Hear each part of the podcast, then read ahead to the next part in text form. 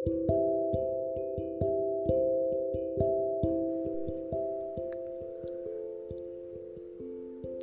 एक गुल्लक की बात है, जो मुझे मिला है तोहफे के रूप में।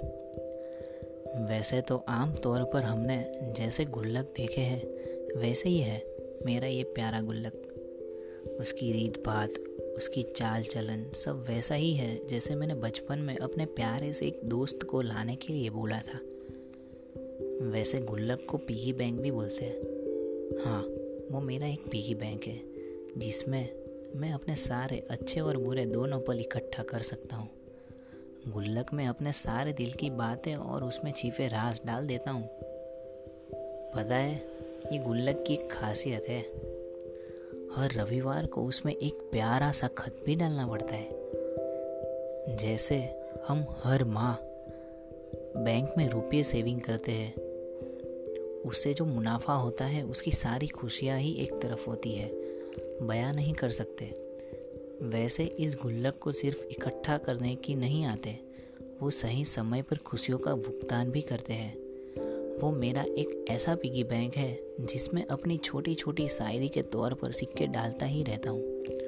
और उस सिक्के को डालने से जो आवाज़ आती है, वो मानो पता चल जाता है कि मेरे सिक्के उसके मन के ठीक आखिरी भाग तक पहुँचे हैं। ये सबूत है इस बात का कि मेरे मन की बात उसके मन को छू गई है।